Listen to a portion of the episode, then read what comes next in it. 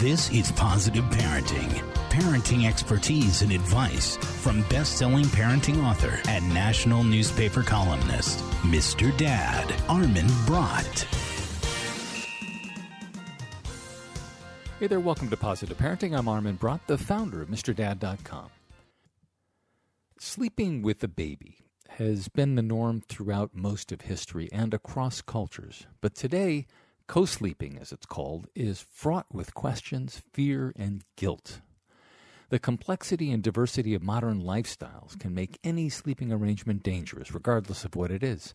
Navigating conflicting advice leaves parents overwhelmed and exhausted, and those who cherish the closeness of co sleeping may find themselves doubting their parental instincts.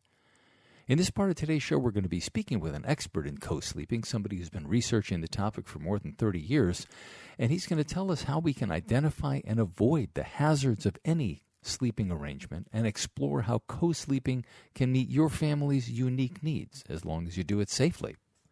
And along the way, we're going to be breaking down the biological, political, and social aspects of sleep safety and we're going to talk about some of the common misconceptions and the hard science that may refute them. I'm Armin Brott. We'll start talking about co sleeping and bed sharing, what you need to know, and how to do it right if you choose to do it when positive parenting continues right after this. 180 over 111, and I had a stroke. 145 over 92, and then I had a heart attack. 150 over 90, and I had a stroke. This is what high blood pressure sounds like. You might not feel its symptoms, but the results from a heart attack or stroke are far from silent. Get back on your treatment plan or talk with your doctor to create a plan that works for you. Go to loweryourhbp.org. Everything's changed. Brought to you by the American Heart Association, American Medical Association, and the Ad Council.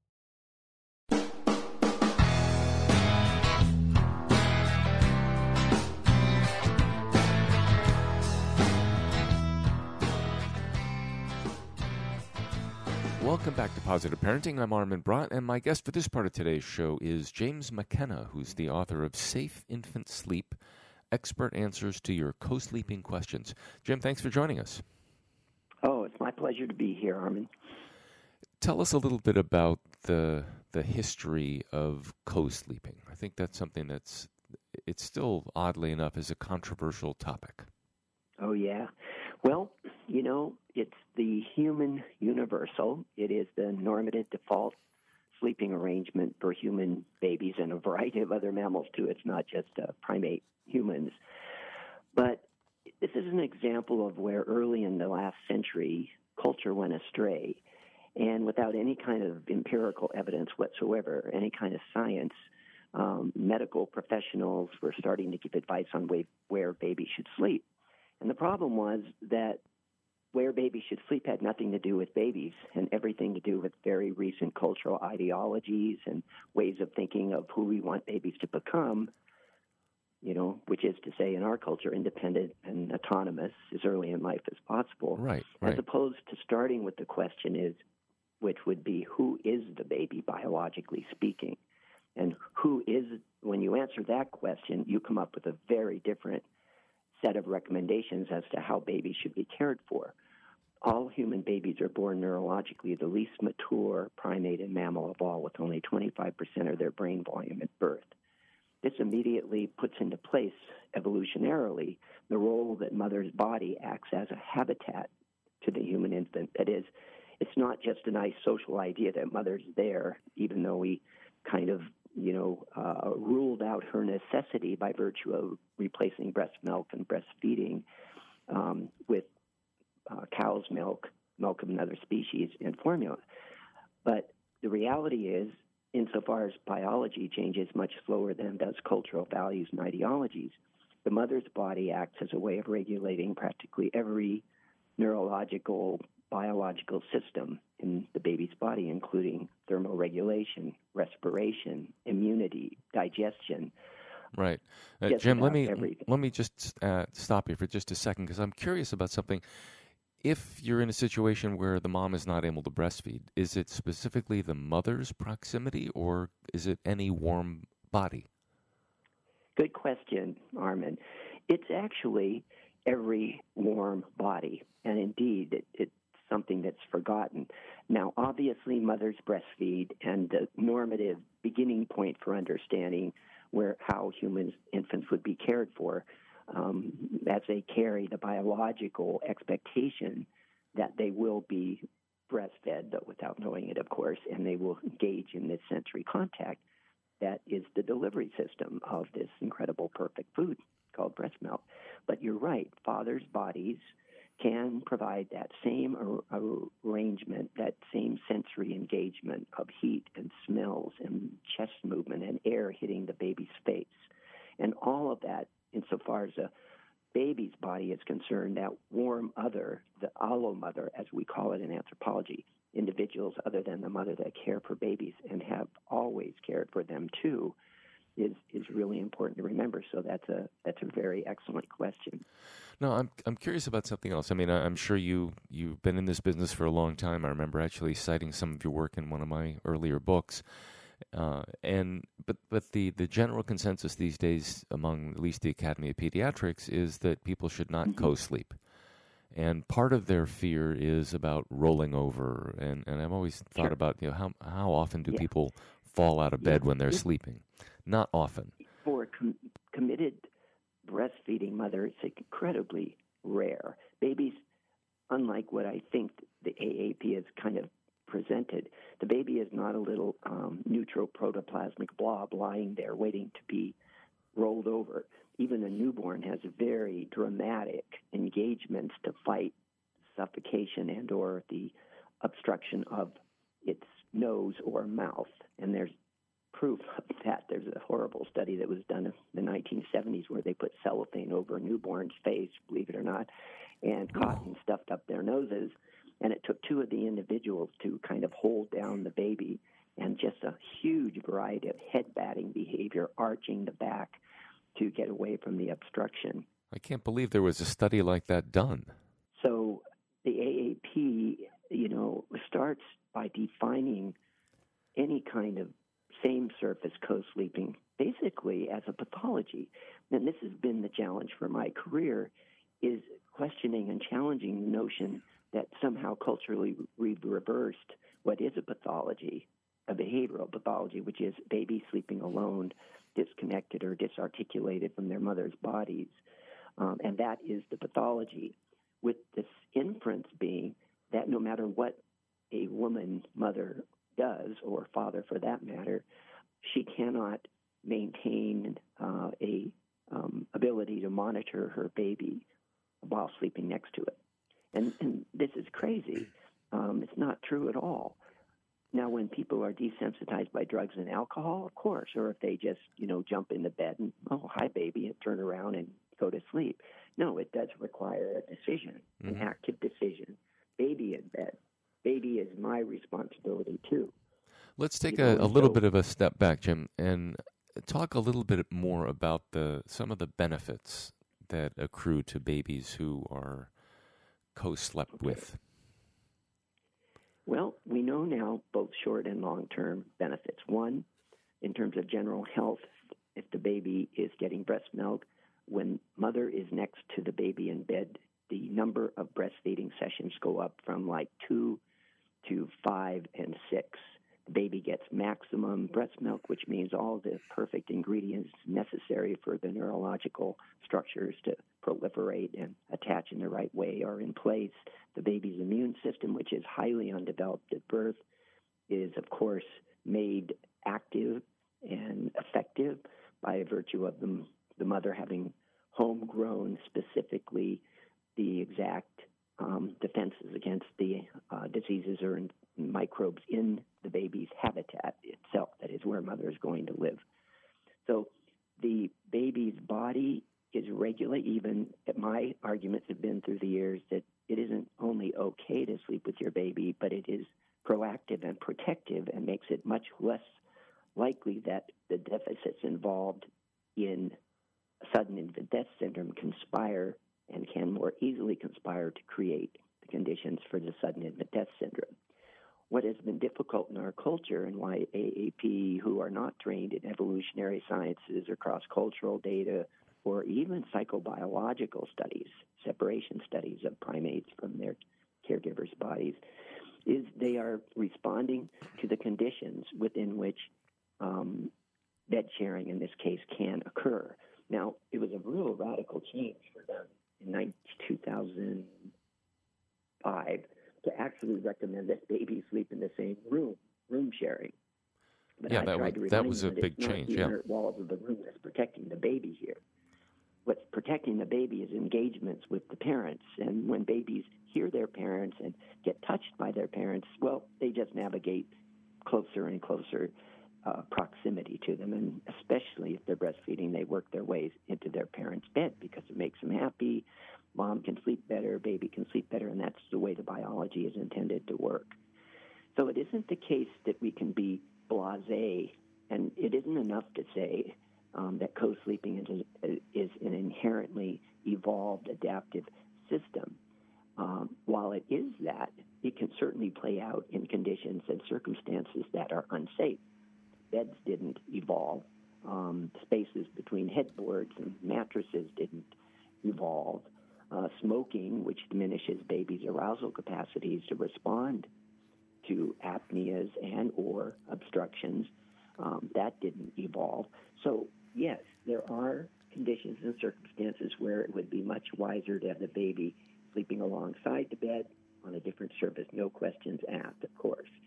But to move from huge epidemiological studies that in most cases don't know the cofactors that really contributed to killing the baby, to move from those studies to simply say no humans on the planet can sleep on the same surface with their baby without right. Um, right. giving a high um, statistical probability, uh, an unacceptably uh, dangerous environment to that baby, and that's that's absolutely yep. not true. All right. Talking with James McKenna, who's the author of Safe Infant Sleep Expert Answers to Your Co Sleeping Questions. And we're going to take a quick break right now. When we come back, we will keep talking to, to Jim McKenna about co sleeping and the benefits and the you know, what we can do to improve it and what we need to know about it. I'm Armin Brott. You're listening to Positive Parenting. You took the first step and quit smoking, but even former smokers may still be at risk for lung cancer. That's why SaveByTheScan.org wants you to know about a new low dose CT scan that can detect lung cancer early. It takes only 60 seconds and could save your life. You took the first step, now take the next. Visit SaveByTheScan.org for a simple quiz to see if you're eligible and talk to your doctor about screening. SaveByTheScan.org is brought to you by the American Lung Association's Lung Force Initiative and the Ad Council.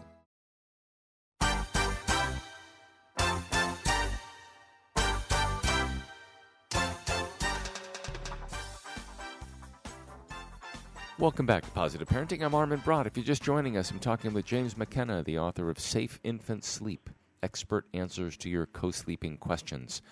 Want to have you go back a little bit and, and give us a sense of whether there's been any research that looks at people who, I, I guess, comparing adults who were, whether they're, as infants, they co slept versus ah. those who didn't. If there's any any difference Yeah. in, in the way that we turn out, or if this is just something that affects childhood.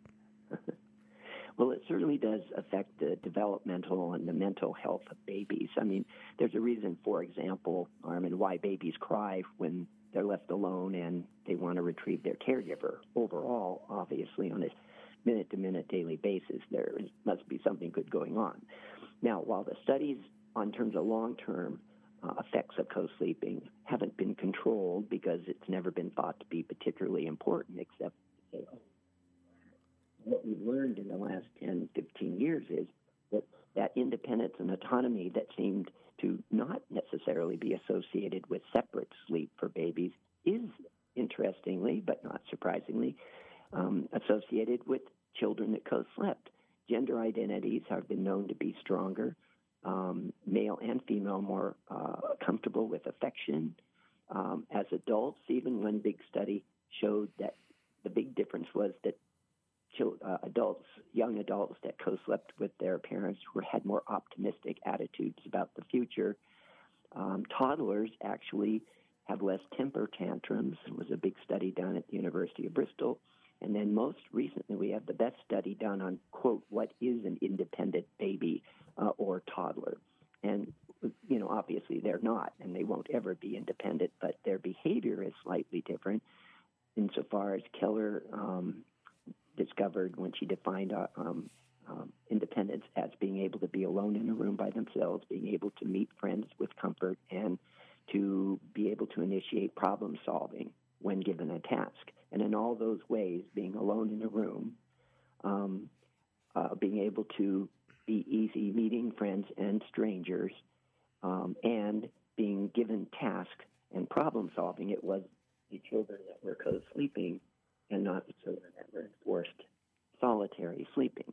But let me add a caveat to this. It's nice to be able to say that there really can be behavioral phenotypes or changes in behavior that might um, be more optimal as is associated with co-sleeping. But it's important to keep in mind that sleep location can't be the determining factor in in mental health or per- personality characteristics because keep in mind that uh, while what's going on during the day uh, can be strengthened by what is going on at night if the relationships are healthy and affirming and so on and so forth. Still, uh, children's personalities psychological profiles develop with us on a 724 hour basis so that if it's terrific what is going on relationally between the parent during the day, the baby only gets more or child only gets more of what is already good. If in contrast, it isn't so good. Parents don't really want to go sleep with their baby, but they're being forced to because the, the, the baby won't sleep anywhere else. And it ends up not being so positive. Mm-hmm. Well, then obviously the baby's not getting an optimal relational experience. Right. So I'm just trying to point out that yes, we can look at cross sectional studies, not controlled, but you know, behavioral um, questions, qualitative data that sure. looks really darn good for co-sleeping, and this is all recall, of course, when you're going beyond, you know, uh, two or three. Yeah, you know, I think uh, a lot of children, a lot of people would push back on this a little bit when, and and say, but if you co-sleep with your baby in the beginning, it's going to be really hard to get the kid out of the bed at some point and it, it becomes impractical for a lot of adults to want to have a baby. I mean, a baby, okay, is one thing, but after six yeah. months or after a little bit more than that, you want to have your own privacy back, and and we do need yeah. to to raise kids to be independent, right? So, how do you how right. do you respond to that particular line of thinking? I don't even think it's necessarily anything different than what you might be thinking about other kinds of caregiving and familial practices. In other words, what's really critical is that it's a, a behavior that's healthy and um, desired and a positive is is uh, can be ex- explained by a positive attitude of the parents. And you're you're totally right. So when the, the situation actually becomes um, not so good, and partners have to you know make these kinds of decisions together and be sensitive to each other's uh, personhoods. I still think it's important to begin with understanding in whose best interest this decision is being made, particularly when it's a young infant, let's say up to six months or so. Um, certainly, parents can try to sleep train and do all of this, but just make sure you know that this has nothing to do with what's good for babies. And probably, while my guess is not particularly permanently harmful, it certainly is not needed. It isn't pleasant for babies babies are designed to be close to their mothers and their dads, not necessarily snuggled up in the bed, but certainly within um, uh, proximity that sensory signals and cues can be exchanged. So urban life does present its problems, but that isn't going to change the biology of the infant. And yet, if parents really need to make those decisions, they need to make those decisions and do what's in their overall, you know, best interest in the sense of the convergence of all these mm-hmm. psychological constellations that are at play here. Yeah. Let's talk a little bit about some of the mechanics. How do you set up an environment or your bed, I guess? That's a pretty small environment. So that you can do this keeping in mind safety, which is obviously going to be the, the number one priority. Yep. So, first of all, you would want to have a stiff mattress. And of course, I know this is a relative uh, question, what's stiff, uh, stiff or hard. You you want to look at what I would do is I'd look at putting the baby on the bed and see if the baby is sinking in at all. And if it is, then it's probably not a good mattress. You want something hard and firm, relative. I mean, it doesn't have to be like a board. Babies don't weigh that much, but um, you want to make sure that it's stiff. You want to keep big blankets away from the baby. Duvets can flop over on the baby's head.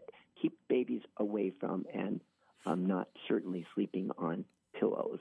You want to make sure that um, that there's no um, spaces between the headboard and the mattress, or a space between the lamp table on the side of the bed and in the bed. Now, it's true that the breastfed baby doesn't move very much at all because it's right underneath the mom's um, tricep, chest level, um, looking at mother all night, as our own studies have showed pretty much, and just is going to and from the breast. That's it. But bottle fed babies, it's one reason why it's not as safe. They do move around in their bed, and they are more likely, if there were spaces, to fall, get wedged, and, and strangled. Um, keeping other children out of the bed is very important, I think. At very least, if they do join, then they shouldn't ever be sleeping next to the baby, and there should be an adult, you know, between a toddler. But I would just say, because you can't monitor where toddlers might go or children while you're sleeping because you're not attending to their needs at the moment. You're tending to the baby's needs. Um, I would I would just not have children in the bed, other children in the bed. Um, but I mentioned, of course, not being desensitized by drug and alcohol, which are the biggies, and that's the leading one of the leading uh, causes of babies actually dying in bed, as right. well as putting the baby always, regardless of feeding uh, practice, putting babies always on their back. Mm-hmm. And not smoking also. In sharing right. environments from simply prone sleep. But a double standard is applied as to, as to the cause and the solution. Whereas if the baby's in an environment deemed unsafe, suddenly it isn't the prone position that's uh, led to the death of the baby, but it's being in the bed that's led to the baby. And the solution is eradication rather than teaching safe bed sharing practices. And non smoking, too, right? Oh, yes. Shouldn't, should, certainly. Yeah. Yes. Um, maternal smoking diminishes the arousal capacities and the uh, inefficient arousal capacities to terminate apneas has been a leading explicant of what could be involved in something that we call sudden infant death syndrome. James McKenna is the author of Safe Infant Sleep Expert Answers to Your Co Sleeping Question. And he's also the director of the Mother Baby Behavioral Sleep Laboratory at the University of Notre Dame. It was a pleasure to have you on, Jim. Thanks so much for joining us. Thanks for having me, Armin. It was my pleasure.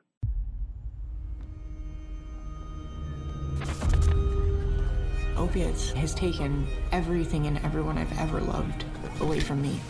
Everything. I blew my ankle out and I got prescribed pain pills by my doctor. If making my detox public is going to help somebody, I'm all for it. I just wish I would have had a warning. Opioid dependence can happen after just five days. Know the truth, spread the truth. A message from Truth, the Ad Council, and ONDCP.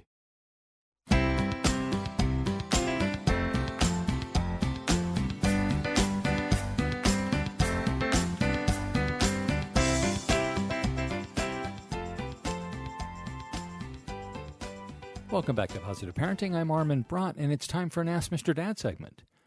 Dear Mr. Dad, my 14 year old son, who's a high school freshman, is completely stressed out. In the past, he always looked forward to school, but for the past few weeks, he's been saying that he doesn't want to go. What can I do to help him? For some kids, going to school is no big deal, but for plenty of others, like your son, it's incredibly stressful. There can be all sorts of reasons. Is he, or anyone he knows, being bullied? Or is he worried that it could happen to him? Or if it already did, that it'll happen again? Is he nervous about those annoying standardized tests or having trouble keeping up with the high school homework load? Does he have friends? Is he spending too much time on social media?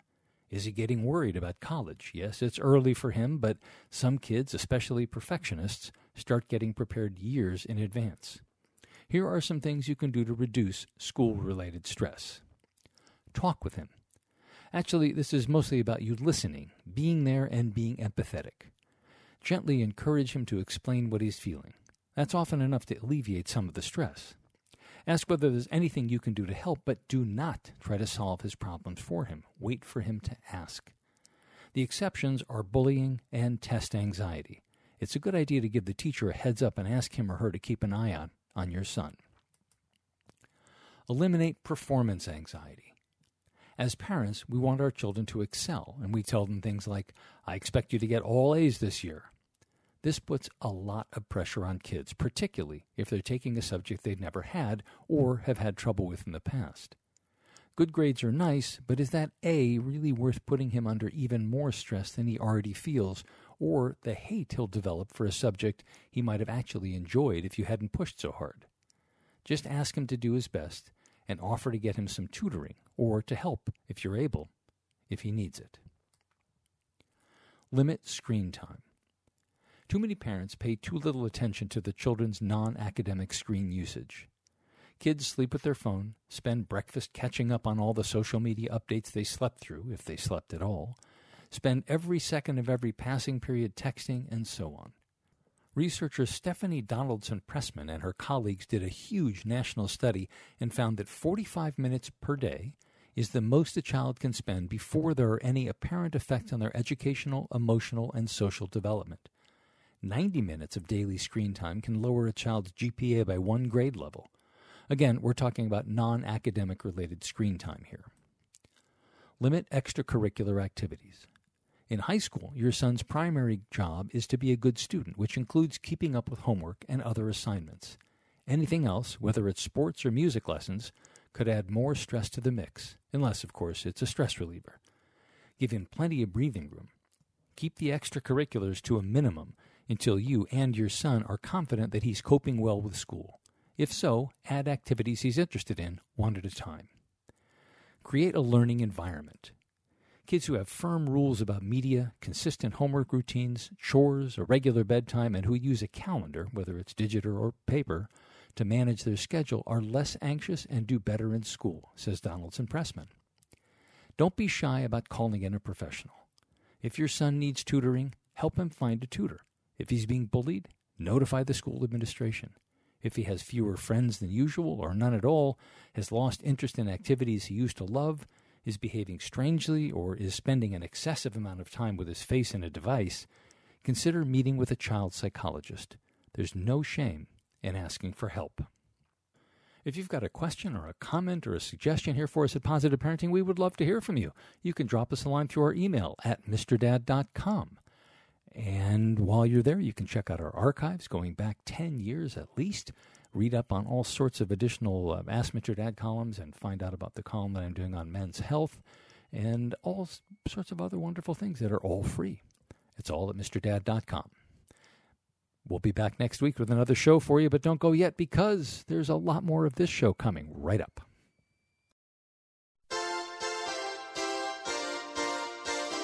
More with Mr. Dad, Armin Brott, after this from the MrDad.com radio network.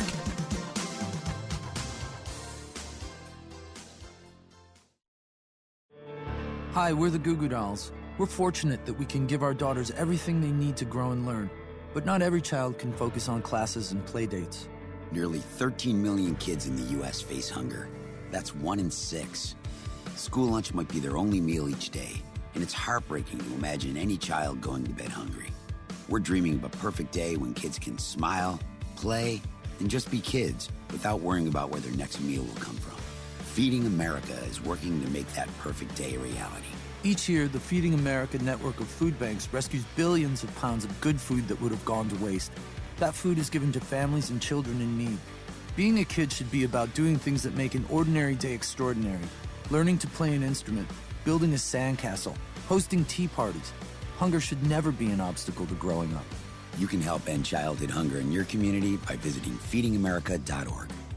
Brought to you by Feeding America and the Ad Council.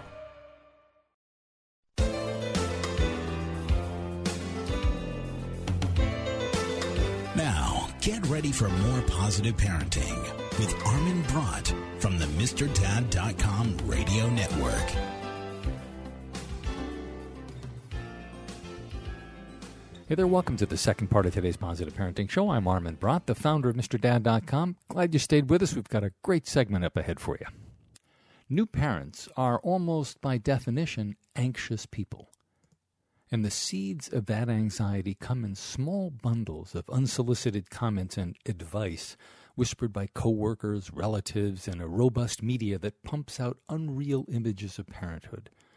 They're morsels of must haves that no mom or dad can forget overbearing, if I were you, tidbits from friends, and finally, the hushed and mysterious, everyone who has ever had a baby challenges that come from the media that brims with pictures of celebrities strolling their newborns through Central Park. Now, don't get me wrong, not all of this unasked for advice that's coming your way is without merit. You should absolutely buy a safe and convenient car seat and have it installed properly. And yes, you should be thinking about saving money for your child's education. But there are a lot of things that you don't need to do. And in this part of today's show, we're going to be speaking with a pediatrician who's got more than three decades of experience, who's going to help guide us through the earliest moments of your child's life and help us to parent with common sense and confidence. His advice is clear and sensible, and best of all, at least from my perspective, brings in the latest scientific data and research. And it all starts when positive parenting continues right after this.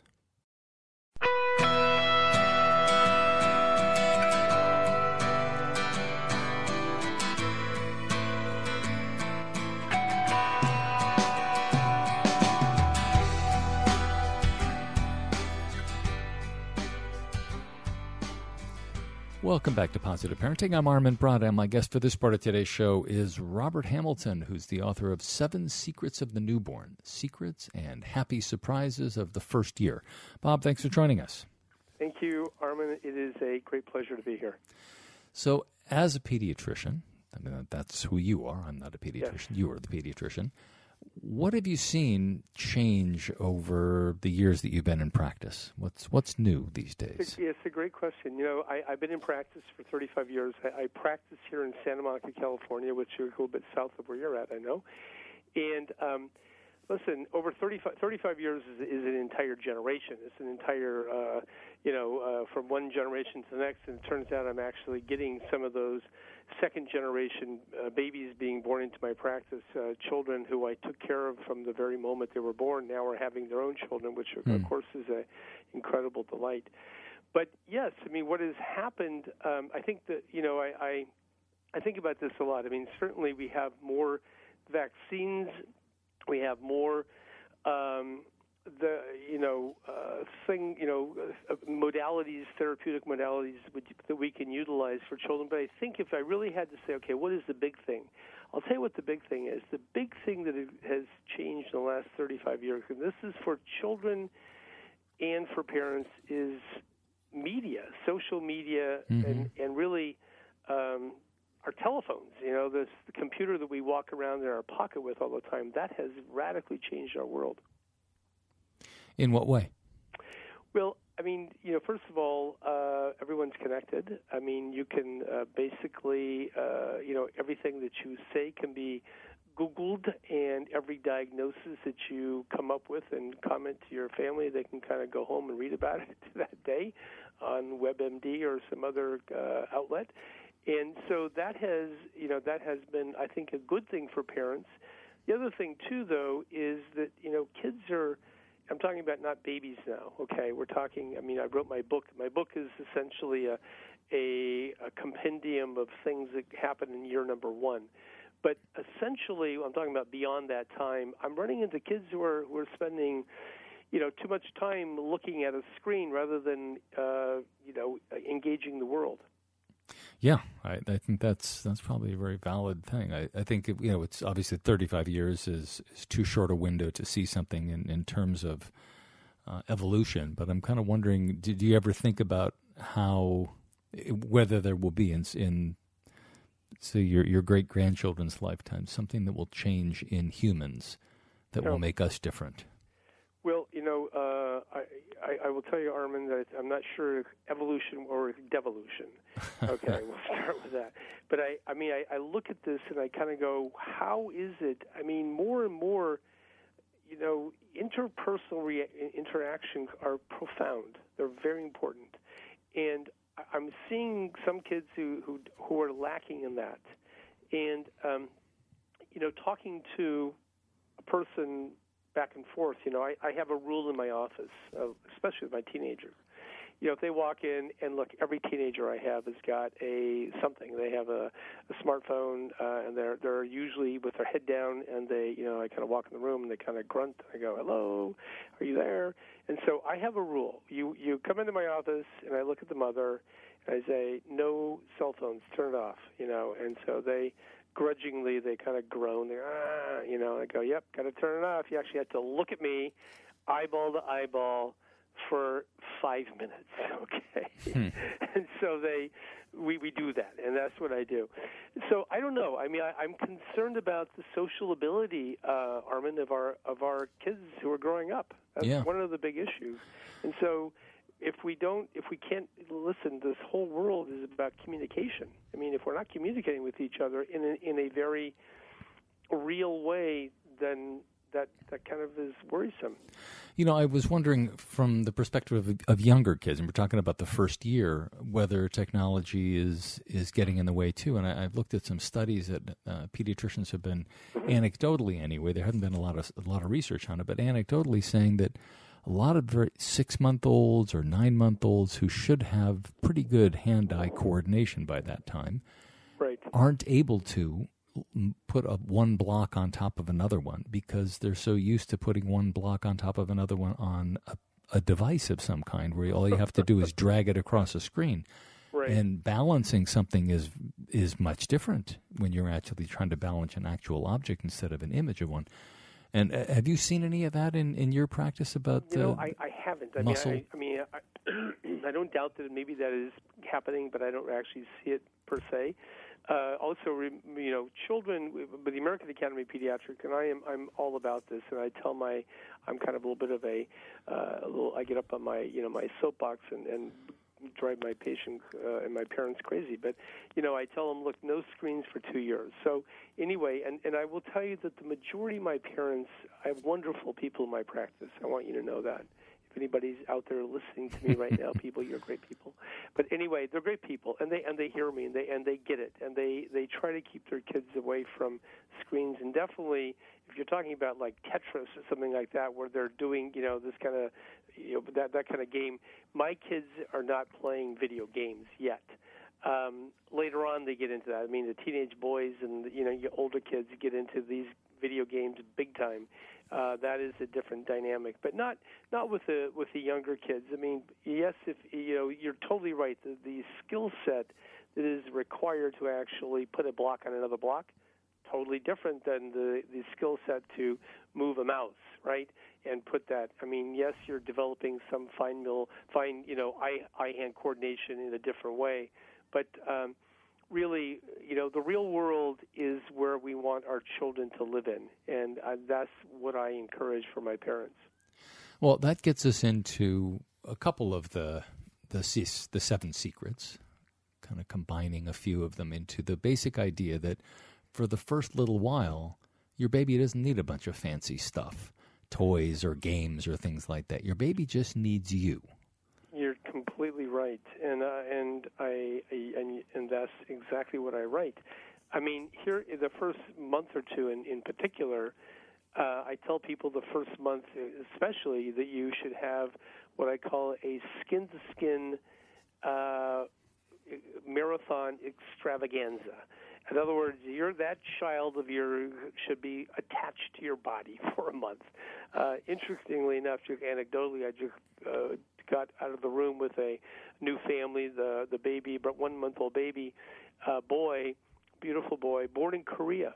And I, and I looked at the mother and uh, I said, "Why do you? Why did you have your baby in Korea?" And she said, "Well, because I wanted to take advantage of the one month rule." I go, "What is that?" And they go, "Well, the first month, the the community of, of women in, in the the Korean community to kind of surround that new mom and that new baby, and basically allow that mother the freedom to, uh, to not have to do anything like go grocery shopping or Hmm. do dishes or any all the domestic stuff that you know moms and people do after a baby's born. They basically are dedicated for that first month to nothing but baby, and is such a rich and wonderful thing. By the way, that is not a a, a, an idea you know related only to Korea. They have that do that they do that all over the world in Latin countries. they Yeah. call it the cuarentena. In the old country in Europe, they did that too. But there is very much a part of the culture over there still, and that is the way it should be. It should just be mommy and baby and daddy, and it should be that wonderful time for rich bonding. You know, along those lines, I, I was just thinking as I was reading the book, and uh, secret number that was secret number three about not needing and not needing you. But secret number two is the baby leads the way. No schedules, no programs, just baby. And uh, there, there was a couple down the street from from us when my first baby was born that were. The, the woman was very much a spreadsheet kind of a person, and Mm. she was going to feed those kids at at you know six, eight, ten, twelve. You know, it was going to be on her schedule, and she did that. And and I, in some way, admired that. I thought it was it just absolutely was not going to work for me. It just seemed much easier to to do what you suggest, which is just turn your life over to the baby for the first month or so. Yeah. But what do you what do you tell parents about the well, I mean, the benefits I, I of, that, of say doing first, it? first of all, good luck with that. Uh, Yeah. You're going to be you're kind of setting yourself up for frustration, uh, and really the reality is that having children, Armin, and my my wife and I, I want the world to know we have six beautiful children. They're now grown, but they're, it's wonderful, and and you know what? It's quite organic. I mean, this is not a a, a college course. We're we're talking about life, and life is wonderful. Having children is wonderful. It is, they're meant. Children are meant. And I'm quoting the Bible now, not my book. Children are meant to be a blessing. They're they're called. They're a blessing from the Lord. And so you have children, and if you're having to like this rigidity of the schedule, I mean, would you want to be that kid in that family? Would you want to be that? You have to have that for No, your mother? No. way. I mean, come on. And and when you you have to realize that there are people who kind of feel like they have to work hard. No, what you have to do is you have to stand back and give your child your attention. You have to respond to them when they coo to you, coo back to them. When they smile at you, you smile back. You tell them you're a great kid. We love you. We are so happy that we have you. And that's kind of what they need. They don't, and they need Mhm. food, and they need to be changed, and they need to be put to bed. They need to, you know, when it rains, you got to take them out of the rain, you know. And yes, you need the the uh, uh, you need to take care of your children. I don't think that's I think that's kind of uh, pretty intuitive for most people. But the reality is, in terms of scheduling and everything, early on, listen, they they just came out of the womb. Let them kind of start to figure it out. And the amazing thing, Armin, is that they actually fall relatively quickly into a reasonable a rhythm of Yeah, life. They do. And uh, but it, it can happen. It happens naturally. Not uh, you don't have to push it uh, necessarily. Right. Talking with Robert Hamilton, the author of Seven Secrets of the Newborn. And we're going to take a quick break. When we come back, we'll keep talking to Bob. Long ago, you wouldn't think of galloping on a horse while doing calligraphy, and you wouldn't have attempted to ride your bike while typing a letter. Yet you think you can safely operate a multi ton vehicle while texting? Behind the wheel is no place to multitask. If you want to BRB, drive now and text later. Lives depend on it. Visit StopTextStopWrecks.org, a message brought to you by the National Highway Traffic Safety Administration, Project Yellow Light, Noise, and the Ad Council.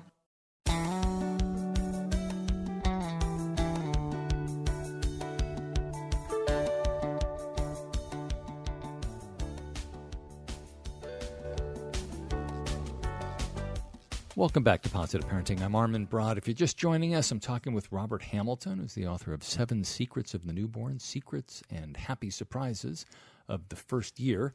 And wanted to to get over a little bit. You were talking about how you you that things will kind of t- take place and the baby will get into a rhythm and that all you have to do is is follow the baby's lead in a way. But I'm wondering about secret number 4 which is that solid and healthy families don't happen by chance, they're created with deliberation.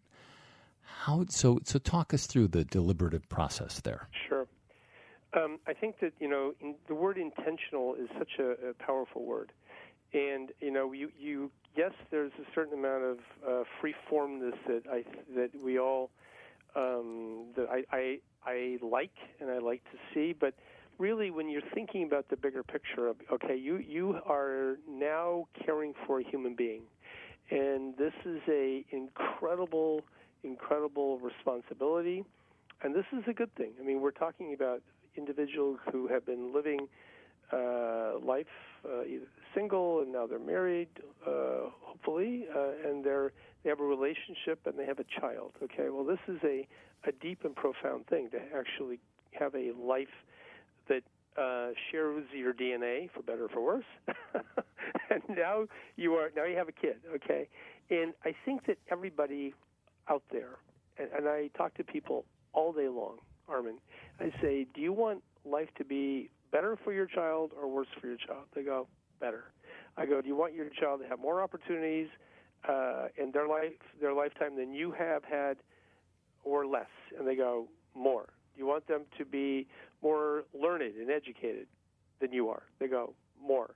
And I go, you're right. That's exactly the right thing. But that doesn't happen to kind of like by casting all care to the wind. You have to kind of think about it and not in a kind of weird way that you can kind of plan the, the future. The future, you know, as we all know, uh, certainly in my life, my future has been uh, very different than what I ever thought it would be. Put it that way. Um, but that being said, you can do some. There are some things that you can do, and I think one of the the best things you can do is you need to lay those foundations. And I, I talk about, you know, um, the fact that you know, I talk about the touchstones of a family, okay, and in that chapter, and I, they, I'll tell you four of them. What the, the four cornerstones, if you will, of what do we believe?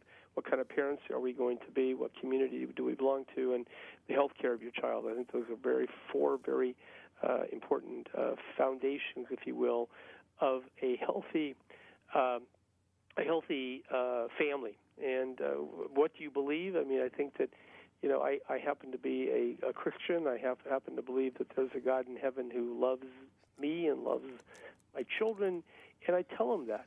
And you may not believe that. You, if, if you don't, if you're an atheist or you don't have a, uh, uh, that kind of sense of, of, of religious faith, uh, I think that's that's yours to deal with. But I think you need to share with them what yeah. you believe, and there's nothing wrong with, you right. know, even if you don't believe in God, you believe in something else. Okay, you want your children um, you want your you want to share your faith with your children. Mm-hmm. I, I happen to yeah, believe I think in God. that's that's important. I have done that very much. So that's kind of cornerstone number one. You start with that. Um, number two, uh, I talked about the kind of parenting you're going to be. Their parents need to be mindful of how they how they parent and we, we talk about helicopter parenting. These are parents who are micromanaging their children. They hover over them, hence the word helicoptering, and they try to engage their children in every aspect of their life. I don't recommend that. I think that's very del- uh, deleterious in the long run. In the long run, you know, kids have to have a little bit of freedom, and they don't have to have every second of their life scheduled and I see this a lot in, in my practice, a lot in LA in general. This is kind of a way people do things with their children. It's a little bit too much. So I think that you know having a good uh, balance between uh, obviously you're mindful of your child. You want to you want to know what they're doing, but you don't have to hover over them all the time. Mm-hmm. That's for sure. Um, you know, Bob, I, I want to make sure that we get to some other things. So I think that I'm going to leave the, the the remaining two pillars to, okay. to readers to, to pick up the book and, and figure out what those are. But I, yeah, I do want to ask them to pick up the book. Yeah, absolutely. Yeah, I mean, yeah. that's that's yeah, yeah. Sure. I mean, there's certainly plenty yes. plenty of stuff uh, in here. Yeah, absolutely. Let's, we can but I think on. you know, one no one of the things that, that I do besides radios, I, I teach classes for expectant fathers, and, and I tell them at some point in the class that if I could give them a gift, and they already get one of my books, that's enough gifts for them. But um, but I'm saying, you know, the, the the gift would be that they would allow themselves time to just watch the baby, just look at the amazing things that they're doing, without that. having to feel to. Feel. that's very good. I mean, because I, they're I, I completely agree with you because you know the this is a human. This is a life, and I think if one of the things that I, I have to tell you that I, I wrote this in my book uh, is that I know the day that I'm going to retire is the day I stop to have that sense of awe. When when my sense of awe goes away, Hmm. I know that I'm done. That makes sense. Yeah, and and there's a lot to to be, a lot of awe, I guess, to be. I mean, we just babies just do the most amazing things, and to see how they learn and see how they they acquire one piece of knowledge and then they use that to build something else. It's it's amazing. And if and if you are not able to do that, if you're worried about your what's the the email that just came in, or you're worried about a project that you have due at work or whatever, you're not going to experience the the joy of Yes. of being a new parent, and that's, That's right. that that kind of brings me to to another one of the secrets, which I, I really appreciate as somebody who focuses on dads a lot in my writing. Moms and dads are equally important when raising a baby. That is a message that is so needed, and I, I've been writing about it for twenty years, and it, it still hasn't sunk in with a lot of people that that dads okay they don't have the pregnancy they don't have the physical connection but they are just as important and babies need them in their lives talk about that Yes, yes, they do. What, well, I mean, th- this is kind of obvious. I think if you stand back and look. I mean, uh, first of all, um, um, I have, I do have many moms in my practice who are single moms, and and they, God bless them, they do, they do a, a good job, and, and and they love their children, but. The the goodness and the and the wonder of having a mom and a dad, you know, two people handling this little bundle, it makes life more doable. Okay, and and dads really you know listen in the early stages they're they're supporting mom. They're making sure mom is getting enough rest. They're getting food and getting you know a little bit of, of a break from time to time. Uh, that's obviously a very big part of being being a dad being a loving husband really. But a dad to a you know a young baby listen straight out you can bond with that baby too. And it turns out that the more you engage your child, I mean, men have hormones. Yes, we have the big T. We have testosterone flowing through our brain, you know, through our brains, our body, and our brains. Um, you know, a lot. But there are other hormones out there that can be elicited, namely things like oxytocin, which is kind of like you think about that hormone as being, you know, com- completely feminine. Well, it's actually not. Men can men make oxytocin as well, and when they spend time with their children, actually, they the the levels of oxytocin actually go up, and you know this. Um, Armin, you, you're well aware of that, and that, and you, we men bond to their children too, and it's critical we bond with our children because, in the big picture of life, children who have fathers involved in their life simply do better in life, and I and that Yeah, can be that's absolutely true. Plenty you can you know the data better than I do, probably, Armin. No I'm, but you go right ahead No, you. I mean, you know that you know these kids. They have, uh, you know, dads. You know, by just being there and being, you know, and not being there, you know, as a mute, uh, you know, piece of wood in uh, at the dinner table, but engaging your kids. What are you doing? What you know? What's happening in your life? How did school go today? I'm talking about that being that kind of being there. These kids who have, you know, come from these families have less uh, delinquency. They do better academically. They're actually a little bit higher IQ, which is kind of Mhm. weird. But you kind of go, how does that work? Well, it does work. Yeah. Uh, And they, they're more they empathetic, which is an interesting thing. With drugs, with sex, with vaping, with tobacco. I mean, all the vices that we see proliferating kind of around us. The children who have, you know, simply have a mom and a dad who are engaging them, they do better. In particular with dads, though, because dads Yeah. uh, they do. Uh, they have a. They they pr- they give to the children a different dynamic, uh, especially with the girls. I'm telling you, you know, you need uh, a good, strong dad to raise healthy girls. Robert Hamilton is the author of Seven Secrets of the Newborn, Secrets and Happy Surprises of the First Year. Bob, thanks so much for joining us. It's great to have you and, and pick up the book. There's a lot of Great, really great, great stuff. Very, very, very kind to have me on. I appreciate it. All right. Thanks for listening to Positive Parenting. You can get more information on today's show and what we're working on in the weeks ahead at MrDad.com. While you're there, visit the MrDad.com gift shop with everything you need to help you become the dad or mom you want to be. Positive Parenting is a production of the MrDad.com radio network. Now, go be a great parent.